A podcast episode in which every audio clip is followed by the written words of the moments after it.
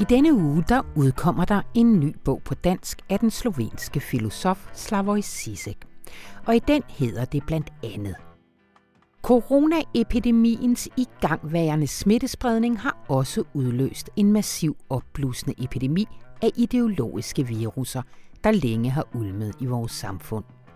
Falske nyheder, konspirationsteorier og racisme er i eksplosiv vækst.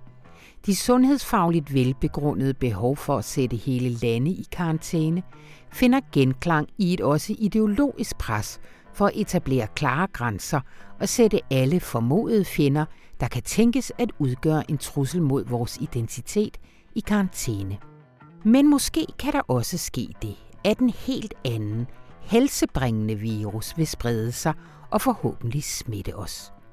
Måske vil den tanke nu vinde frem – at vi kan indrette vores samfund på andre måder, og at vi kan overskride de nationalstatslige rammer og træde karakter som et fællesskab, der manifesterer sig gennem nye former for global solidaritet og samarbejde. Tak for den. Det er vores helt egen Nils Iver Larsen, der øh, har øh, sammensat disse danske ord. Han har nemlig oversat den hyperproduktive Sisek i 20 år, og Nils Iver han besøger mig her lidt senere og fortæller om den nye bog. Velkommen til Radioinformation. Mit navn det er Anna von Sperling. Og vi skal faktisk tale lidt mere om covid-19, fordi ja, vi har holdt en lille pause. Men som vores kvinde på sagen, Louise Drivsholm, hun minder mig om lige om lidt, så er det et privilegium som man ikke har alle mulige andre steder i verden. Så hun vil give en lille status, og så også søge svar på, om vi herhjemme faktisk kan læne os så trygt tilbage, som vi gør, i forvisning om, at den danske corona-indsats vil vedblive med at være usædvanligt succesfuld. Rune Lykkeberg han er til gengæld ikke imponeret over den danske position i EU lige nu. Men vi vil sgu ikke lade Mette Frederiksen og Jakob Ellemann ødelægge en god optur. Fordi mens de danske partiledere åbenbart kæmper for at være de mest Europas skeptiske lige nu, så har EU faktisk fremlagt det bedste forsvar for vores sociale kapitalisme mod USA's America First og den aggressive kinesiske statskapitalisme, skriver Rune Lykkeberg i en leder, og han kommer herind og uddyber. Og som om det ikke var nok, så skal vi faktisk også tale om det danske akademi – fordi der er en ny ballade i det fine litterære selskab. Og igen hedder hovedpersonen Marianne Stidsen. Men hvad er det akademi for noget? Hvem er hun, og hvorfor rager det egentlig os, at de lidt i totterne på hinanden ude på Rungsted Lund? Kulturjournalist Rasmus Elmelund, han giver svar sidst i programmet. Rigtig hjertelig velkommen til.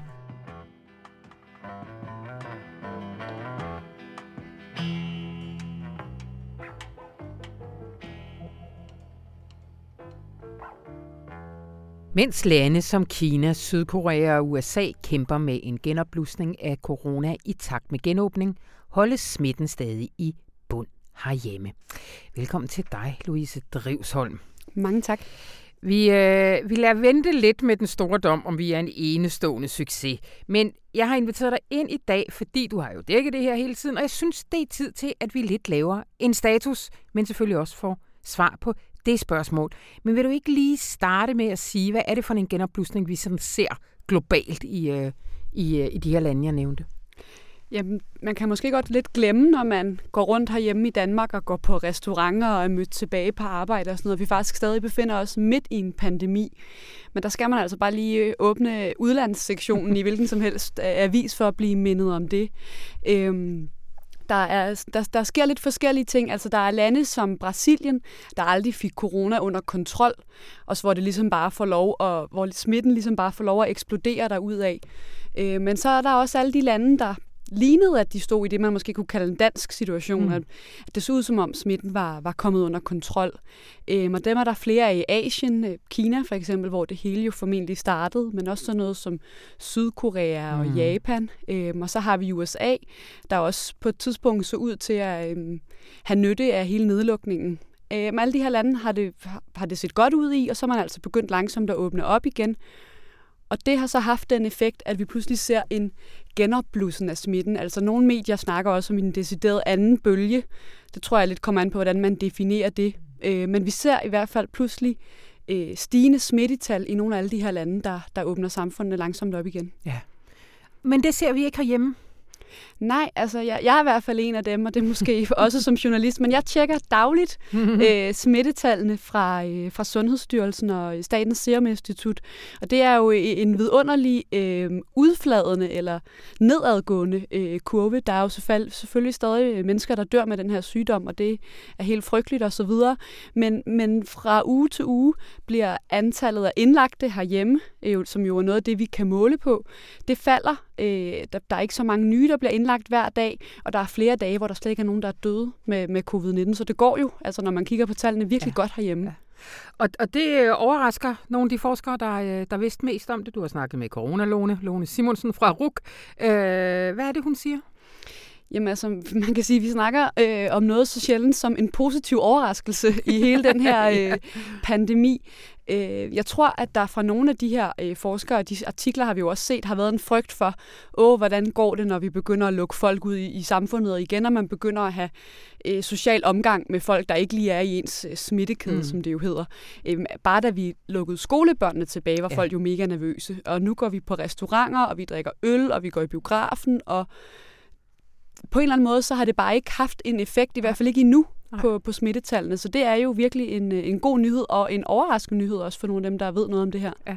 Lone Simonsen, hun peger på det her med, at, øh, at det understreger, hvad hedder det, det her med supersmitterne, hvor, hvor afgørende de er netop i covid, hvad de ikke er i en almindelig influenza. Kan du ikke sige lidt om, hvad er en supersmitter? Jo, altså coronalone, hun har jo øh, studeret altså sindssygt mange pandemier, og hey, rigtig mange... Høre, ved hun godt, at hun hedder det alle steder? Jamen, hun har embraced det, har jeg okay, hørt. Så okay, øh, jeg synes også, det er et bladernavn. Altså, jeg vil tage det til mig, hvis det var mig. Så. Men Lone Simonsen, ja, ja, kan vi måske ja. også kalde hende. Øhm, hun har studeret en masse øh, pandemier, og det hun siger, øh, der typisk sker med sådan en virus, når den får lov at sprede sig, det er, at det sker på sådan en ret demokratisk måde. Så hvis at det, der nu hedder kontakttallet, som er et udtryk for, hvor mange øh, personer en enkelt smittet giver smitten videre til. Hvis det for eksempel er 2,5, jamen så er det fordi hver person cirka giver det videre til 2,5 mm. det smitten. Sådan ser det ikke ud som om, at øh, den nye coronavirus opfører sig. Der er tale om nogle enkelte ja, supersmitter eller superspredere, eller hvad man skal kalde dem, som er dem, der sørger for at give rigtig meget af smitten videre. Øh, og en af dem, der var for eksempel en øh, 29-årig ung sydkoreansk fyr, som øh, tog i byen øh, i, i Seoul, da alle natklubberne åbnede op, og han var rundt mange steder og havde helt klart haft en fest. Og det viste sig så, at han havde noget at smitte over 50 mennesker, tror jeg det var. Ja. En person. Ja. Øhm, og så er der også en masse, der går rundt med, med covid-19 og ikke når at smitte andre. Så på den måde er smitten ikke sådan så spredt ud, ser det ud som om, som den Hvad er, for andre. på, at, øh, at covid-19 opfører sig sådan? Jamen det spurgte jeg selvfølgelig også Lone Simonsen om, og hun sagde, at det ved man faktisk ikke rigtigt endnu. Altså, man ved ikke endnu, om det er noget genetisk, at nogen smitter mere end andre. Der er selvfølgelig noget med adfærd. Man kunne forestille sig, at øh, koncertgængeren og forretningsmanden, der flyver rundt i hele verden, smitter mere mm. end folk, der lever et stille og roligt liv. Men, øh, men hun sagde også, at det er faktisk ikke så afgørende, hvem det er, eller hvorfor de gør det. Det, der er helt afgørende, er, at vi ved, at øh, smitten ser ud til at fungere på den her måde, for så kan vi også indrette samfundet efter det.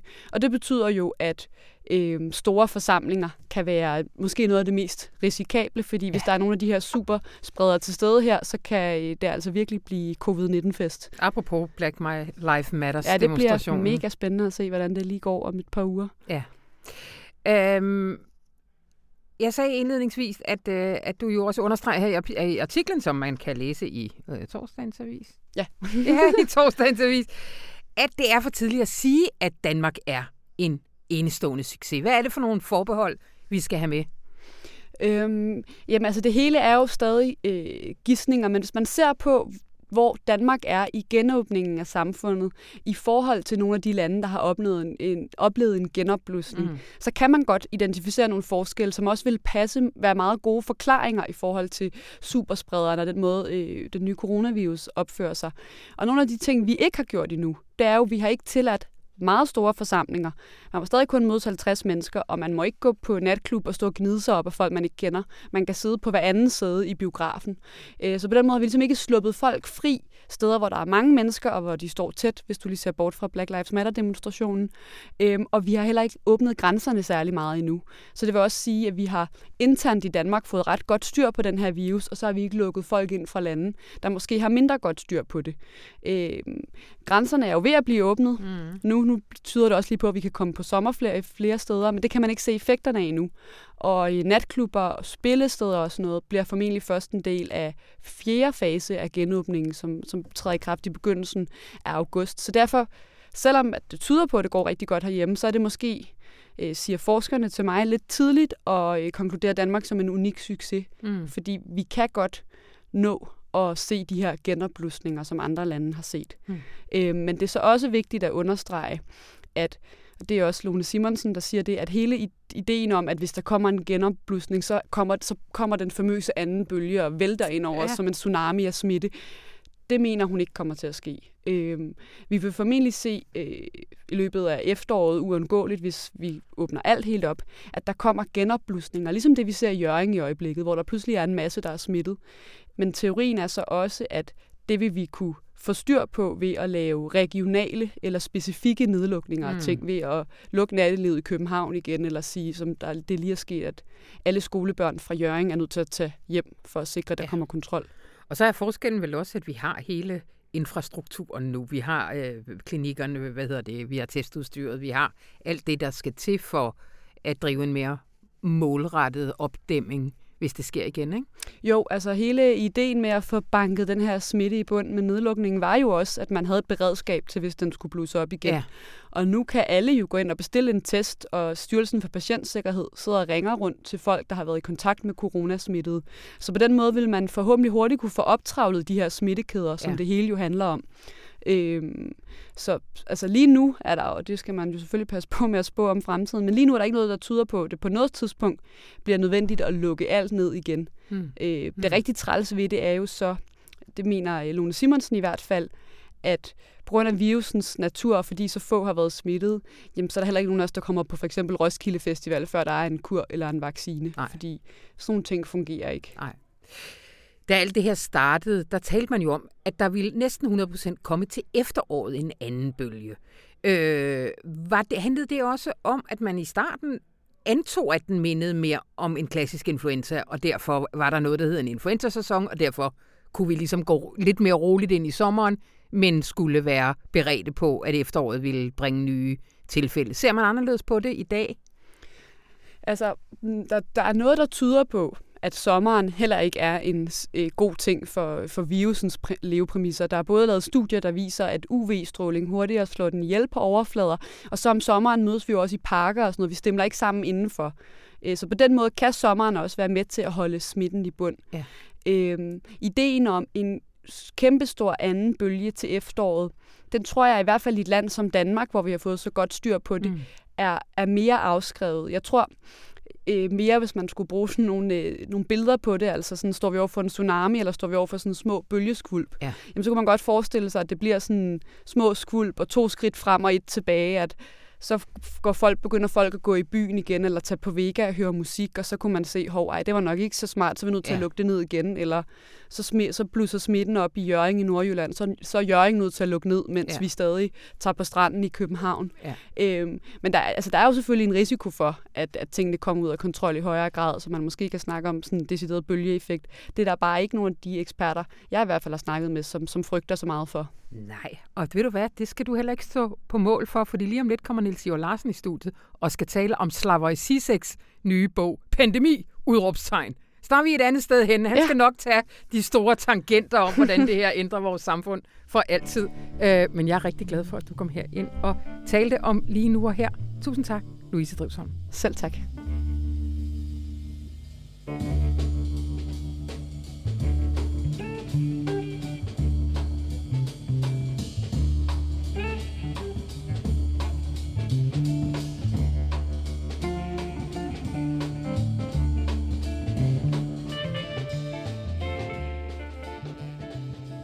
I denne uge der udkom Pandemi, udråbstegn, Covid-19 ryster verden på forlaget Politisk Revy. Og den er skrevet af den slovenske filosof Slavoj Zizek, men ikke mindst oversat af dig, Nils Iver Larsen. Nå, tak skal du have. Ja, jeg kan jo godt rose mig lidt af at være den danske Zizek, eller i hvert fald hans danske stemme, for jeg har i hvert fald oversat ham i næsten 20 år. Øh, så, Hold da kæft. Ved du, det vil jeg godt ja. komme lidt tilbage til, ja. øh, men lad os lige starte. Du sidder lidt med den her. Bitte ja. fyr. Hvor mange sider er vi ude i? Ja, hvad er den på? Den er vel på 120-30 sider, men det er meget, meget små sider med stor skrift. Ja. Så det er altså en pamflet. Ja, godt. Ja, det var mit første spørgsmål. Hvordan vil du genrebetegne den? Hvad er det for en bog?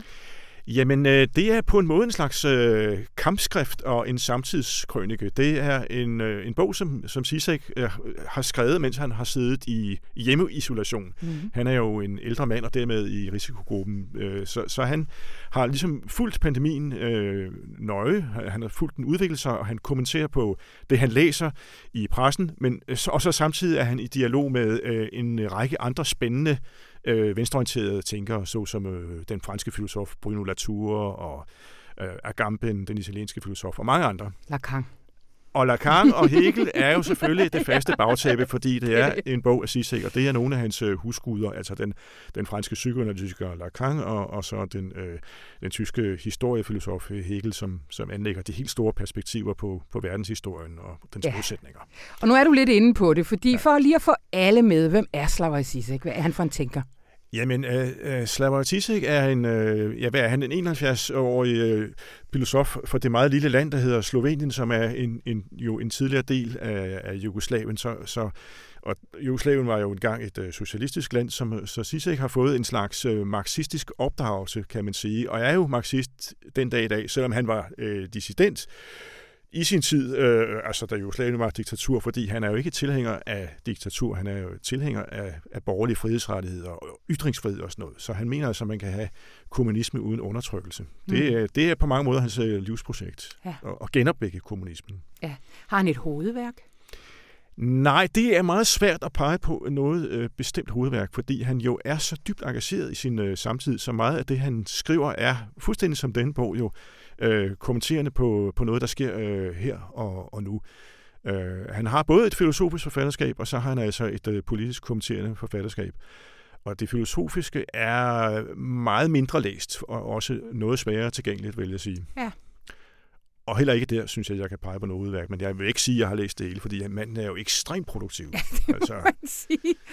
Uh, pandemi, udråbstegn. Hvorfor udråbstegn? Jamen, fordi det er en, en fantastisk øh, øh, skilsættende begivenhed, den her pandemi. Ja. Den er verdensomspændende, og, og den, øh, den kommer til at, at ændre rigtig, rigtig meget. Øhm, og den er jo en, altså, det er jo en enorm krise, må man sige. Ikke? Den, mm. den største krise i årtier, altså, det, det er virkelig ikke for meget at sige det, men hver krise er jo også en mulighed, mm. kan man sige. Mm. Og det er, jo, det er jo det, som han gerne vil pege på at, øh, at pandemikrisen, den har, har, den har synliggjort nogle ting. Mm. For eksempel har den synliggjort nogle, øh, nogle klasseforhold, som vi måske godt vidste var der, og det har han også i et af kapitlerne, øh, som, hvor han går ind i den her analyse af, af den modsætning, der er imellem øh, vi, som er de øh, begunstigede fjernarbejdere, der bare kan sidde i øh, sommerhuset og, og lave vores øh, symbolanalytiske arbejde. Vi er jo sådan en slags øh, overklasse, eller i hvert fald middelklasse, kan man sige. Ikke? Men så har vi nu fået udstillet, at de, som virkelig får samfundets hjul til at dreje rundt, jamen mm. det er jo øh, de vitale arbejdere, som, som sikrer øh, sundhed og fødevarer, og altså transporterer øh, fødevarer til, øh, til supermarkeder osv. Ikke? Altså øh, alt, alt det, som er nødvendigt for, at vi andre kan leve. Øhm, den klasse er jo, træder tydeligere frem nu, kan man sige, fordi det er blevet klart, hvor meget vi behøver den. Og hvad skal vi så bruge den tydelighed til, ifølge Sisek?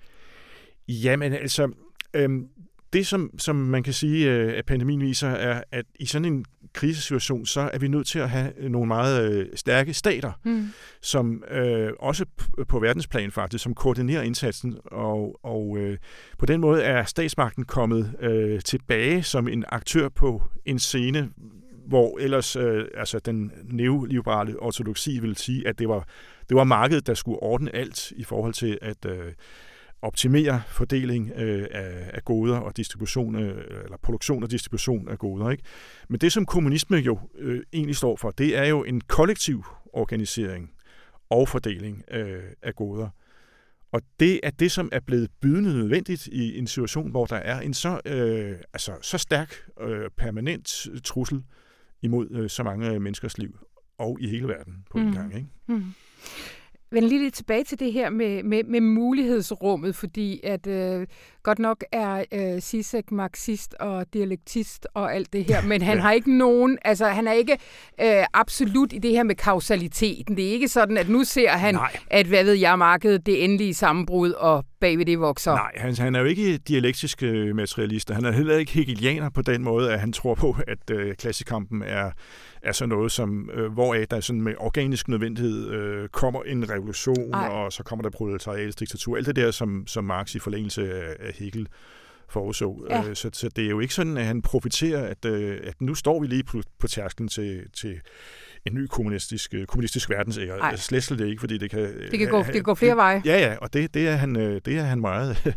opmærksom på. Altså egentlig, jeg ved ikke, om han virkelig dybest selv set tror på, at, at, at den mulighed, han ser for sig, den nu også realiseres. Altså, der er også, altså, der er også pessimistiske passager ja. i, og mere realistiske passager i ja, fordi, bogen, så det er, ikke, det er ikke en bog af en fantast, vil jeg sige, på Ej. den måde. Hvor galt kan det gå, i, ifølge Sisek? Jamen, jeg kan måske lige læse et lille afsnit op her. Øhm, det er fra kapitlet nummer 9. Øh, er barbariet med et menneskeligt ansigt vores skæbne? I denne tid hører vi gang på gang, at radikale sociale ændringer må gennemføres, hvis vi effektivt skal håndtere konsekvenserne af den igangværende epidemi. Som denne lille bog vidner om, er jeg selv en fortaler for dette mantra. Men radikale ændringer er allerede ved at ske omkring os. Coronavirusepidemien konfronterer os med noget, der førhen blev anset for umuligt. Verden, som vi kendte den, er holdt op med at dreje rundt. Hele lande er sat under nedlukning. Mange af os sidder isoleret i vores hjem og må imødese en usikker fremtid. For selvom de fleste af os vil overleve, er det, en over, er det overvejende sandsynligt, at en økonomisk megakrise venter os på den anden side. Vores reaktion på alt dette, hvad vi bør gøre, burde også være at gøre det umulige, det vil sige, hvad der synes umuligt inden for koordinaterne af den eksisterende verdensorden. Det umulige skete, vores verden gik i stå, og nu er det umulige det, som vi vil blive nødt til at gøre for at undgå det værste. Og hvad vil så det værste sige? Og der har han ligesom øh, øh to scenarier, hvor han tror, det første ikke er øh, realistisk. Det det, han kalder regression, det første, altså øh, mm. til åbent barbari. Og, og, og det, der ser han for sig nogle uhyggelige syner med øh, brutal overlevelsesvold og omfattende urolighed og paniske lynchpøbler og sådan noget. Det blev trods alt mest bare til stormløb på toiletpapiret øh, i øh, supermarkedet. Øhm, så det er ikke så meget det øh, åbne barbari, han frygter, selvom han heller ikke vil udelukke det, fordi mm. vi ser jo noget i Brasilien for eksempel, som er meget grimt. Der har jo været mange øh, grimme scener forskellige steder i verden. Nej, det han frygter mest, det er det, han kalder øh, barbari med et menneskeligt ansigt.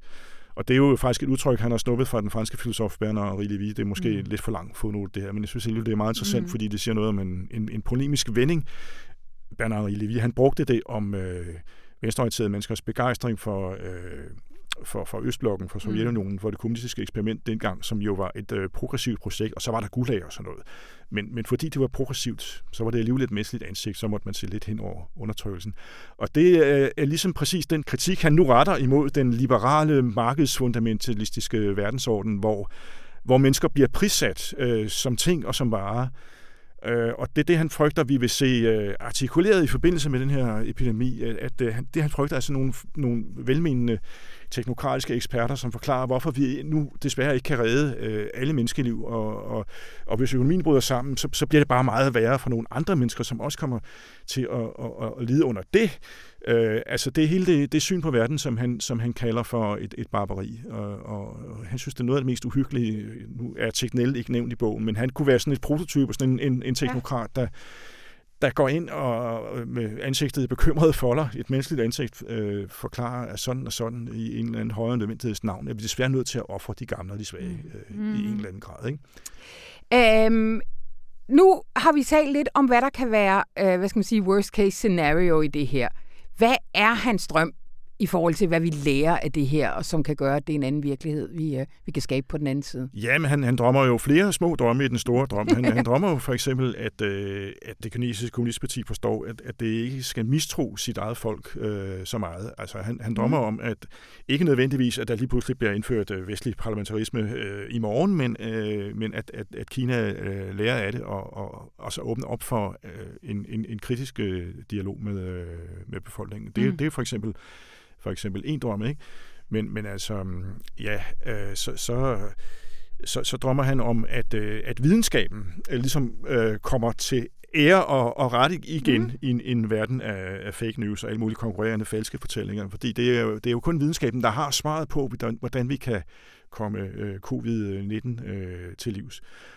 Øh, men altså overordnet drømmer han jo om, at vi får den her kommunistiske verdensorganisering. Han ser for sig, at vi kan få et øh, WHO, som indfører globale sundhedsydelser, altså næsten ligesom uh, Bernie Sanders ønsker det for USA, altså mm. for alle borgere i verden. Øhm, og så henviser han jo til øh, fuldstændig med rette, at øh, den her pandemi var jo forudsagt af alle dem, der havde forstand på det, og var forudsat igennem mange, mange år. Og alligevel har systemet svigtet os, fordi ingen steder øh, var man jo sådan forberedt på at håndtere det. Mm. Måske med undtagelse af Kina og Sydkorea, hvor man jo havde haft noget, noget tilsvarende før. Ikke? Øhm, og og så, så påpeger han jo også, at nogle af de, den form for respons, vi har måttet øh, indføre for at håndtere den her store krise, den kan vi få brug for øh, senere hen, fordi der er jo meget, meget store øh, globale kriser lige om hjørnet i forbindelse med, øh, med, med klima. Ja, er det, øh, er det lidt af der, en, der, der, der ligger foran os. En generalprøve, vi er i ja, gang med nu? Ja, det er det. Han, han kalder det faktisk en forprøve, eller faktisk en kostymeprøve. Ja. Øhm, og, og derfor vil jeg sige, at så er bogen, den her bog er meget mere end en, en rygende varm samtidskrønike. Det er den også, fordi det er ligesom ja. at, at genopleve de sidste måneder noget af det. ikke. Men den er bestemt også fremadrettet øh, interessant for, for den øh, verden, der ligger lige øh, foran os om, om det næste årti og det næste årti igen, ja. vil jeg sige. Ja. Du sagde indledningsvis, at du oversat ham i 20 år. Hvordan, hvordan er han oversat? Jamen for mig er det en, en, en meget, meget stor fornøjelse, må jeg sige. Altså, jeg, jeg synes jo også, at han er lidt skør, men han, jeg synes først og fremmest, at han er charmerende og original. Og, mm. og, og det, det her er en klassisk Sisek-bog her. Den, den blander, ryster alle de ingredienser sammen, vi kender fra ham, med øh, sådan en lettere obskur psykoanalyse og det hegelianske store historiske vy, de mange klassiske marxistiske tænkere, og så alle anekdoterne, øh, og, og selvfølgelig også referencerne til, til Hollywood ja. og, og popkultur. Ja. Øh, jeg har altid elsket det der mix der, øh, og hver gang jeg oversætter ham, så er det ligesom, jeg har hans... Øh, stemme med den meget stærke slaviske accent kørende ind i mit hoved, så ligesom jeg sidder og snakker med ham ind i mit hoved. Det, det jeg må sige, jeg, øh, jeg elsker det. det gør jeg altså. så er det godt, han er produktiv. Ja, ja det er det. Og at ja, der er efterspørgsel. Ja. Øh, Niels Iver Larsen, det var, hvad vi nåede øh, for denne gang. Pandemi, covid-19 ryster verden. Øh, udkommer på Politisk Revy her torsdag. Ja, den er faktisk udkommet. Den er udkommet. Så den er kun lige udkommet. Ja. Flyv ned og få fat i den. Tak skal du have. Selv tak.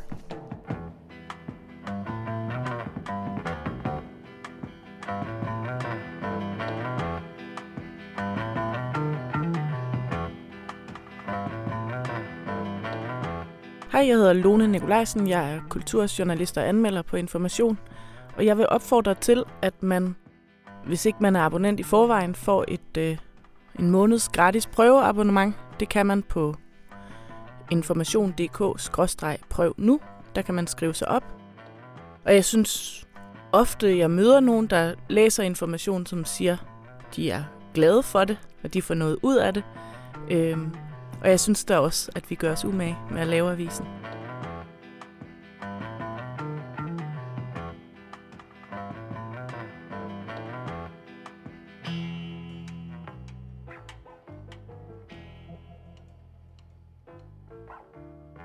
Hej Rune. Hej Anna. Har du en optur til os? Ja, det har jeg, og det er en optur øh, af en kategori, vi ikke har så tit, nemlig kommissionshvidbogsopturen. det er de bedste. ja, det ja, altså overordnet, så har jeg en kæmpe optur over et EU, der for tre måneder siden var ved at blive smadret. Øh, der var eksportforbud, der er grænser, der blev lukket igen, folk måtte ikke bevæge sig frit, der var motorveje på 50 kilometer hvor der bare holdt lastbiler, lastbiler, lastbiler mm. i kø mm. med ting, som andre skulle bruge, og alting var fucked. Så har EU så gjort det, at de har sagt, hvad er det, vi gerne vil være, hvad er det, vi ikke vil være. og så er de jo kommet ud af krisen med noget sindssygt offensivt. Ja. Og det sindssygt offensivt, det er jo en strategi for en globalisering, hvor vi nu virkelig slås med Kina, finder en måde at arbejde sammen med USA på, og finder en måde at være stærk som, som Europa på. Og det, de har gjort i den her uge, det er, at de har lavet en hvid bog, som handler om, hvordan de vil begrænse kinesernes muligheder for at købe op i Europa. Det hedder det ikke officielt. Officielt hedder det, at det vi gør med de europæiske virksomheder, at begrænse deres statsstøtte, det vi også gør med kinesiske virksomheder. Det kan godt lyde lidt kedeligt, men det er sindssygt vigtigt, fordi Europa er jo en lille og åben eksportøkonomi. Også selvom vi er det største marked i verden, så er der masser af ting, vi ikke selv har. Og risikoen, Europa har stået for færre og rimelige handelsaftaler. Level playing field, som de siger på de jyske kurser. Problemet med, den, med det ideal med, at man vil have lige og rimelige handelsaftaler, det er jo, at amerikanerne de kommer med nogle tech-giganter, der er inde i hele vores produktionsapparat, inde i hele vores, inde i hele vores offentlighed og vores demokrati og kan angribe os. Og kineserne kommer med en ekstremt aggressiv statskapitalisme, som spreder misinformation om, hvor dårlige vores demokratier er, og vil købe op i Grækenland og Polen og alle alle mulige steder. Så det der med, at vi går ind for øh, universalisme og sådan noget, det kan nemt ende med, at vi bliver bollet i røven. Mm-hmm. Øh, og der synes jeg, at kommissionen med deres syvårs budget, med deres rekonstruktionspakke, og med den hvidbog, de har lavet nu, der giver de et bud på en helt anden form for globalisering. Hvor den ene ting er, at vi skal være strategisk autonome. Det betyder, at alt det, vi kan producere selv i Europa, skal vi producere. Vestas skal ikke være afhængig af debedutter fra Kina for at kunne lave vindmøller. Vores medicinalindustri skal ikke være afhængig af debedutter fra USA for at kunne lave medicin. Så vi skal være uafhængige af de store i forhold til vores vitale produktion. Men de områder, hvor vi ikke kan være uafhængige af andre, der skal vi have flere leverandører. Der skal vi sørge for, at det ikke bare er kineserne, eller amerikanerne, eller russerne, der kan slukke for, for Europa. Og den der plan for en globalisering, som virkelig vil noget, en anden form for, for globalisering, det er jo noget, der er kommet i de sidste 3-4 uger fra, fra EU, og jeg kan finde alt muligt lort ved EU. Mm. Tusind ting.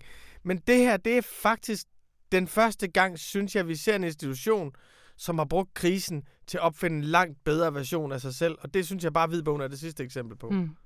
Kunne man ikke modsat argumentere for, at det er en tendens til sådan lidt protektionisme og lukken sig om sig selv, som ikke er det, vi har brug for? Vil det ikke være en, uh, jo, og et det, argument? Jo, altså, og, og det vil Margrethe Vestager, konkurrencekommissæren, jo sige, det har det intet som helst med at gøre. Men det er en erkendelse af, at hvis vi er de eneste, der insisterer på en lige konkurrence, og de andre kommer med, noget, med et helt vanvittigt arsenal mm. af kapital og alt muligt i nakken, så vil vi simpelthen tabe. Men så, så, så det, er en, det er et forsøg på at modvirke de andre skævvridende konkurrencefordele, mm. snarere end at gøre dem vores egen lighed. Men det, der så gør det fra et socialdemokratisk perspektiv til en interessant strategi, det er, at det handler også om at investere meget mere i Europa. Altså det handler ja. virkelig om ikke bare at gøre de andre svagere, men også gøre os selv stærkere. Lave store infrastrukturprojekter, grønne omstillinger, digitalisering, så vi ikke også bare der bliver kørt over. Så der er også noget med, at vi skal investere i fællesskab i os selv, og der må man jo bare sige, det her mest interessante globaliseringsprojekt i 20 år, efter min opfattelse. Altså, som har volumen mm, i verden, mm, ikke? Mm. Og hvor står Danmark? Fuldstændig til grin. Men Frederiksen siger, at jeg er jo europæer, men jeg er også nordjyde, så jeg vil godt vide, hvor pengene skal komme fra, ikke? Ja. Og Jacob Ellemann siger, jeg vil i hvert fald også vide, jeg vil vide endnu mere end dig, hvor pengene skal komme fra. ja. øh, så, så Danmark tager til topmøde i den her uge med det spinkleste mandat nogensinde, og Venstre er trådt ud af, af, af opbakningen til, til, til Danmark i, i, i Europa. Så Danmark er totalt på siden, mens Europa kører derud af, men noget, som for mig er den mest socialdemokratiske version af Europa, vi har set. Hmm. Det er øh, den bedste hvidbogsoptur, jeg har hørt dig have. Jeg synes også, den rangerer på min top 20 år kommissionshvidbogsoptur, helt klart. Optur! Uh, uh, tusind tak, Rune. Er, er der et eller andet, vi skal snakke om, som sker, som er sjovt i avisen i den næste tid? Er der et eller andet, man kan glæde sig til? Ja, vi skal jo fejre en meget usædvanlig fødselsdag i avisen. Ja? Ja. Jeg, siger du, jeg er vi helt skal blank. fejre Geo Wilhelm Friedrich Hegels 250 års fødselsdag. Uh. Ja, det er nu, Anna. 27. august. Jeg havde, jeg havde det i kalenderen, men det altså bare... 27. august, der bliver informations- og yndlingsfilosof 250 år. Hold da kæft. Og vi gør det, at først så fortæller vi hans livshistorie. Vi laver en kæmpe fødselsdagsserie, som er sindssygt spændende. Krudt og kugler, og han er i Jena, og Napoleon kommer forbi. Han er samtidig med den franske revolution. Han er gode venner med Goethe. Okay, du vil også have noget porno, jamen så får du porno. Han får et barn uden for ægteskab med sin rengøringsdame, og han bliver gift med en 20 år yngre kvinde. Så der er alt det, så vi fortæller hans dramatiske livshistorie på et tidspunkt, hvor der er fransk revolution. Alle de store ånder. Schelling, Fichte, Goethe er samtidig med ham. Og du kommer herind og fortæller det også. Det gør jeg. Godt. Og Judith Butler, god gamle Judith Mhm. mm-hmm. Butler, skriver det store essay, Hvorfor skal man læse Hegel i dag? Er vi så færdige? Nej, vi er kun lige begyndt.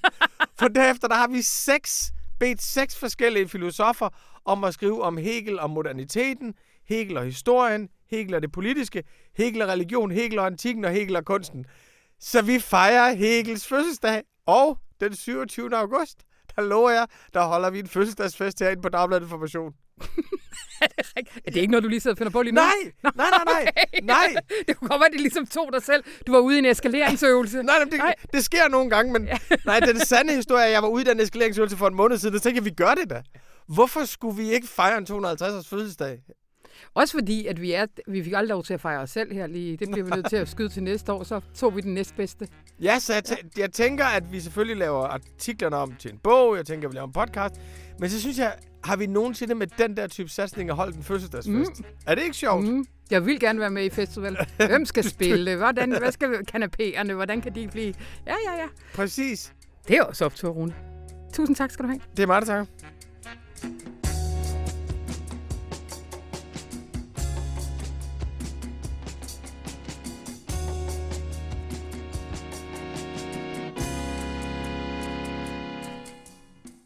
Krisen i det danske akademi, som mandag fik ny sekretær, ulmer stadig. Og denne gang sker det efter, at medlemmet Marianne Stidsen har udtalt sig kritisk om Black Lives Matter-bevægelsen. Og velkommen til dig, Rasmus Elmelund. Ved du hvad, Rasmus? Jeg tror, Tak. der kan sidde lytter derude og synes, at der var i hvert fald tre ting i den sætning, jeg lige sagde, som ingen mening giver for dem. Så før vi ligesom når frem til det der er ugens nyhed, så Ja. skal vi lige grave lidt tilbage. Det danske akademi, hvad er det overhovedet for en størrelse? Jamen, det Danske Akademi er en øh, institution, der blev indstiftet i 1960 af en øh, gruppe forfattere, som var øh, datidens øh, prominente og, og store forfattere. Blandt andet var det Karen Bliksen, som mente, at der var behov for en, øh, en klub, eller en institution i hvert fald, hvor de kunne øh, tale om litteratur og åndsliv. Og formålet var ligesom at virke for dansk ånd og sprog, især inden for litteraturen Mm-hmm. som der står i deres øh, fundats.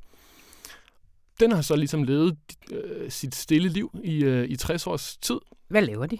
De øh, læser, taler om litteratur, øh, mødes en gang om måneden mm. i øh, Rungsted Lund, øh, Karen Bliksens gamle stue. Hun ja. døde to år efter, de øh, indstiftede den, og øh, det var en del af hendes testamente, at, øh, at de skulle få lov til at blive ved med at mødes der. Så det gør de cirka en gang om måneden. Så holder de læsearrangementer, og så uddeler de øh, en hel del bogpriser, blandt andet øh, den store pris, øh, det danske akademis store pris, Mm. mm.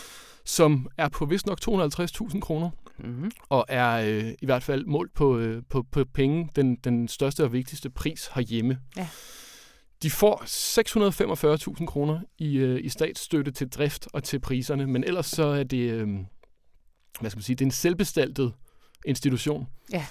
Fordi det første, de fleste af os nok kommer til at tænke på, det er, at vi har hørt en del om det svenske akademi. Ja. der er altså grundlæggende forskelle her. Det er nemlig noget helt andet, fordi godt nok deler de øh, navn, skal man, kan man sige, men, men det svenske akademi er jo øh, nedsat af kongen for øh, flere hundrede år siden, og en ret magtfuld øh, institution, der jo også som bekendt uddeler Nobelprisen øh, i litteratur.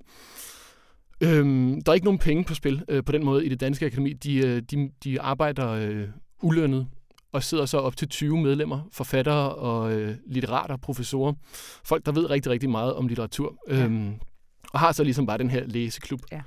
Og som du sagde, de har levet et stille liv, men det skulle en vis Marianne Stidsen ændre på her for nylig, også øh, lidt med hjælp fra dig og et par stykker andre journalister. Ja. Men hvem er Marianne Stidsen? Øh, Marianne Stisen er øh, litteraturlektor øh, og debattør, kan man vist roligt kalde hende. Ja. Hun øh, skriver debatindlæg og øh, har øh, mange holdninger om øh, rigtig mange ting. Ikke kun litteratur, men især også øh, politiske bevægelser og hvad der sker i tiden.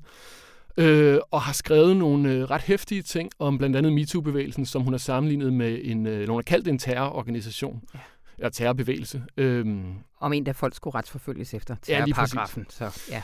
Øhm, det har skabt en hel masse ballade de sidste par år, egentlig. Øhm, men altså, hun har været medlem siden øh, 2014. Øhm, ja, og der er, der er op til 20 medlemmer, øh, og man kan ikke... Altså, man bliver siddende livslangt, medmindre man aktivt melder sig ud, ikke? Ja. Eller der er op til 20 medlemmer, ja. Ja. For noget tid siden, så fik du et tip. Ja, så skete der det, at øh, for et par måneder siden under coronakrisen, fik vi et øh, tip om, at øh, der var grøde deroppe. Øh, der, var, der var nogen, der havde meldt sig ud, men mere vidste vi ikke rigtigt, så jeg ringede selvfølgelig til øh, sekretæren, som det hedder, ham der er øh, i spidsen for, øh, for akademiet. Det var Søren Ulrik Thomsen på det tidspunkt. Digteren, ja. Øhm, ja, digteren Søren Ulrik Thomsen.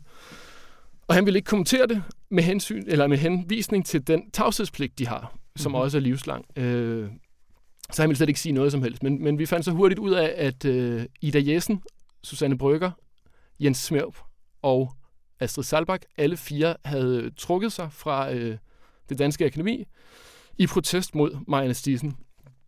Øhm, blandt andet fordi der på interne møder øh, var sket en masse ting, hvor hun havde talt mere om politik end om litteratur, var i hvert fald det, som Ida Jessen sagde. Mm-hmm. Men også med henvisning til, at hun skriver mange ting, og når hun skriver dem, så skriver hun dem som medlem af det danske akademi. Og dermed mente de, at hendes synspunkter kom til at stå med dem som afsender. Ja. Øh, og det var de sådan set trætte af til sidst, så nu, nu ville de gerne trække sig. Øhm, så det gjorde de, og øh, det, det synes vi jo var en god historie. Mm. Øhm, så det, det skrev vi en artikel om. Samtidig med, at vi arbejdede på den artikel, var en anden avis, Weekendavisen, kommet i øh, besiddelse af nogle lækkede e-mails, som et medlem fra akademiet har på et eller andet tidspunkt lækket til, øh, til avisen. Ja. Og i de her e-mails var der blandt andet nogle øh, udvekslinger øh, af, af, af synspunkter, og øh, det var blandt andet Susanne Brygger og øh, Ida Jessens, øh, det der vel, man kan kalde sådan nogle øh, afskeds øh, hvor, Ja. ja. hvor de skrev, at nu ville de ikke være med længere. Øhm, hvad der også fremgik af den her korrespondence var, at der på et tidspunkt havde været seks medlemmer, der havde øh, skrevet et øh, åbent brev, eller hvad man skal sige, et brev internt til, øh, til, til Marianne Stissen, men altså med alle på CC i, øh, i øh, akademiet, om at hun simpelthen skulle trække sig. Øh, og det havde hun så nægtet at gøre, og man kunne også læse, at Søren Ulrik Thomsen, sekretæren, havde forsøgt at øh, mane til besindighed og havde understreget, at der bør være plads til, til alle holdninger Ja. i øh, en organisation som den her. Kan du ikke uh, give lytterne lidt kitchen confidential? Fordi det er jo altså sådan, når vi, når vi arbejder på, på nogle historier, forskellige aviser imellem, så er det jo ikke altid de samme kilder eller adgang, vi har. Det var Weekendavisen, der, øh, der havde fået de her mails. Dem havde vi ikke. Vi havde planlagt at publicere artiklen. Ja, altså helt, helt lavpraktisk var det sådan, at, at vi fik det her tip, og vi ringede rundt og fandt ligesom ud af, at de her fire øh, medlemmer, som alle fire gerne ville fortælle os, at, at nu var de altså gået, dem, dem havde vi ligesom øh, interview med. Ja. Og så skulle vi selvfølgelig også tale med, med Marianne Stissen, som var hende, der var sagens kerne. Øh, men hun var enormt svær at få fat på, så derfor ventede vi en dag med at bringe historien. Mm. Vi ringede også rundt til alle de andre medlemmer, men de ville så ikke udtale sig med, med henvisning til den her tavshedspligt. Øhm, og så et par dage efter, vi er gået i gang, nogenlunde samtidig med, at vi egentlig er, er klar til at... Øh, det, eller, vi mangler jo stadigvæk at få svaret fra, fra øh, Stissen. Ja. Og da der er gået omkring 24 timer, så er vi sådan... Så, så accepterer vi, at vi ikke kan få fat i hende, og vi egentlig bare publicerer. Men, men pludselig øh, besvarer hun så mit opkald, og nogenlunde samtidig med det, publicerer Weekendavisen så deres historie, hvor de ikke har talt med øh, Brygger og Jessen og de andre, øh, der, der har forladt akademiet, men til gengæld har øh, Søren Ulrik Thomsen, sekretæren, og Marianne Stissen, som, som heller ikke rigtig vil sige noget, men de, hende, dem har de trods alt kontaktet, og Ja. så har de så de her meget lange øh, e-mail-uddrag. Ja. Øhm, ja, så det var sådan en, en, en spøjs... Øh, Ja, hvorfor var det en spøjs Affære. timing? Hvad, hvad, hvad tænker du om det? Jamen, jeg tænker, at øh, det, det, det er jo bare interessant, hvem der kan have lækket de her øh, dokumenter, fordi det må have været en, der har været medlem øh, af akademiet, fordi de her mails er blevet, kun blevet sendt til medlemmerne. Mm. Og derfor lavede vi så også en opfølger, hvor vi ringede rundt til alle medlemmer selvfølgelig for at høre, om det var dem, der havde lækket. Og vi fik fat i alle, på daværende tidspunkt 16 medlemmer, som alle nægtede at have lækket, og også øh, sagde, at de ikke vidste, hvem der havde, øh, hvem der havde lækket. Mm. Bortset fra Marianne Stissen, som vi også fik fat i, og som sagde, at hun ikke havde nogen kommentar. Så vi bliver aldrig klogere på det. Nej. Men så lad os øh, lad den hænge der. Ja, så lå Ja. vi det egentlig lidt hænge, og, Ja. og Søren Ulrik Thomsen sagde på det tidspunkt som sekretær, at hvis, hvis, øh, hvis man, man ville gøre, hvad man kunne for at finde ud af, hvem der havde lækket, og, og når man fandt ud af det, så ville øh, vedkommende blive, blive bortvist simpelthen. Okay. Så det er alvorlige sager trods Ja. alt. Øhm, og derfor tænkte vi også, at vi må hellere følge op, og vi spurgte også øh, her de sidste par måneder, sådan, om sker der så noget nyt? Men de henviste til coronakrisen og sagde, at de først kunne mødes, når vi ligesom var lidt længere henne. Og nu er Søren Ugald Thomsen så ikke længere sekretær. Ja, så mandag aften skete der så det, at øh, de endelig fik holdt et nyt møde, hvor han angiveligt, det kan vi jo så ikke helt præcis vide, fordi de har den her tavshedspligt, og vi ved ikke, hvad der er sket til møderne, men det både han og den nye sekretær har sagt, er, at øh, Søren Thomsen af frivillige årsager trak sig. Han, han havde ikke lyst til at fortsætte som, som øh, sekretær.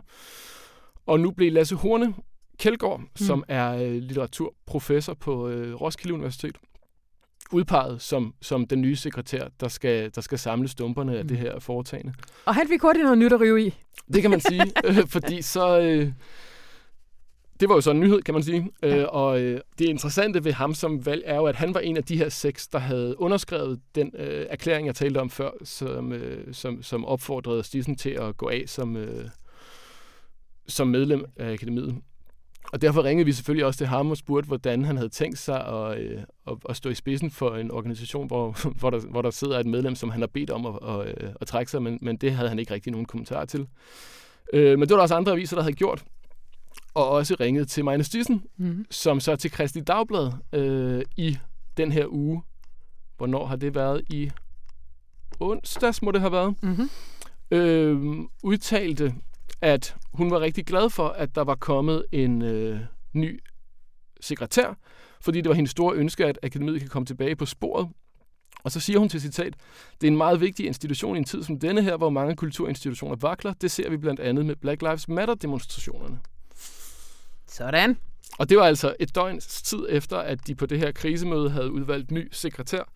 Blandt andet jo fordi, øh, at der har været utilfredshed med, med den polemik, hun har øh, stået for tidligere. Ikke? Ja. Og så gik der så ikke så længe før, der tikkede et debatindlæg ind øh, hos os på information fra Thomas Boberg, som er digter og forfatter, og som også er medlem af det Danske Akademi.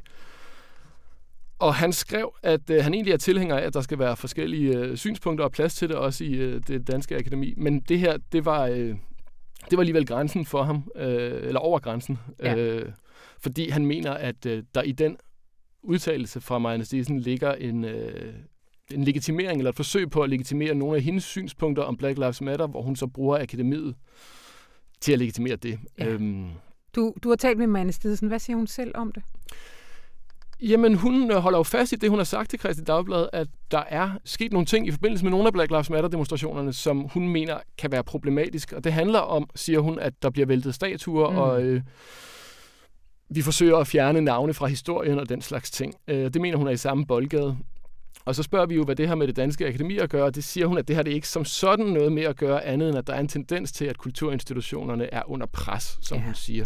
Så ligger den der indtil videre, men vi har nok ikke hørt det aller sidste til det. Men kan du ikke lige fortælle os, Rasmus, hvad, hvad, hvad er det principielle i det her? Hvorfor bruger vi, hvorfor bruger vi gas på nogle folk, der sidder og mundhugges op i Rungsted?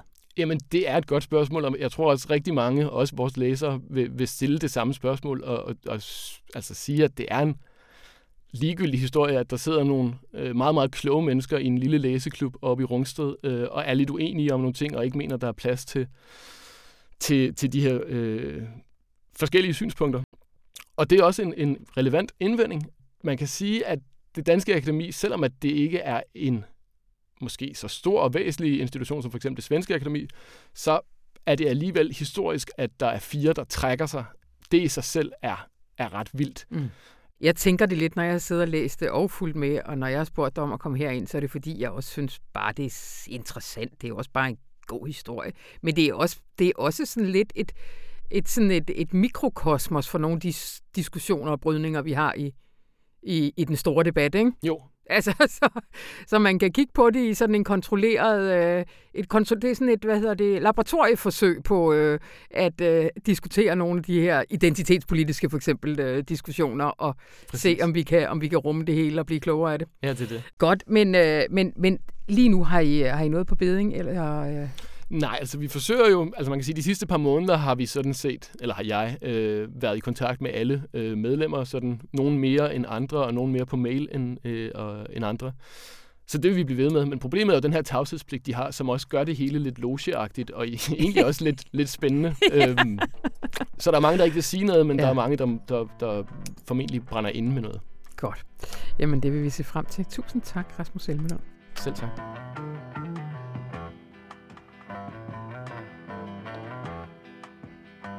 Og det var så, hvad vi havde kirsebær plukket i den skønne have, vi kalder Dagbladet Information. Men kig du selv ind på information.dk og pluk løs. Og hvis det er, du støder på en mur, så panik ikke. Du skal bare gå videre ind på information.dk-læs nu, og så kan du få en måned helt gratis. Blandt andet så synes jeg altså ikke, du skal snyde dig for, hvad i hvert fald er det mest konstruktive, jeg har læst om, hvad vi skal stille op med alle de her statuer af slaveriets herre, som jo er så omdiskuteret lige nu. Kulturredaktionen de bad fire danske kunstnere om at give deres bud på, hvad vi skal gøre helt konkret med en statue af kong Leopold II af Belgien. Ham, der stod i spidsen for 1800-tallets brutale kolonialisering af Kongo. Og det kommer der rigtig mange gode bud på, blandt andet fra billedkunstneren Christoffer Øverum. Han skriver sådan her. Han sidder deroppe enormt vel tilpas på sin hest og er i balance. Det er en klassisk magtpositur. Han har kontrol over situationen og kontrol over sin hest. Derfor virker det for mig oplagt at smelte statuen. Bronze har godt nok et smeltningspunkt omkring 1000 grader, så det er muligvis mere spekulativt end praktisk. Men hvis man nu forestiller sig, at man tog statuen og smeltede den delvist, så han blev tykkere, og hans hoved faldt sådan slapt ned til siden, hesten mistede fodfæstet, så så det ud som om han var ved at skvatte, og at det hele var ved at falde sammen. Det vil være det modsatte af det meget symmetriske og kontrollerede udtryk, som skulpturen er lige nu. Jeg forestiller mig, at han ville glide ned over soklen til den ene side, og så drøbe ukontrolleret ned på jorden på vej til at blive opløst. Drøb, drøb, drøb. Mit navn det er Anna von Sperling, og jeg har tilrettelagt det her program, der er klippet af Anne Pilegaard Petersen. Ha' nu en rigtig dejlig weekend.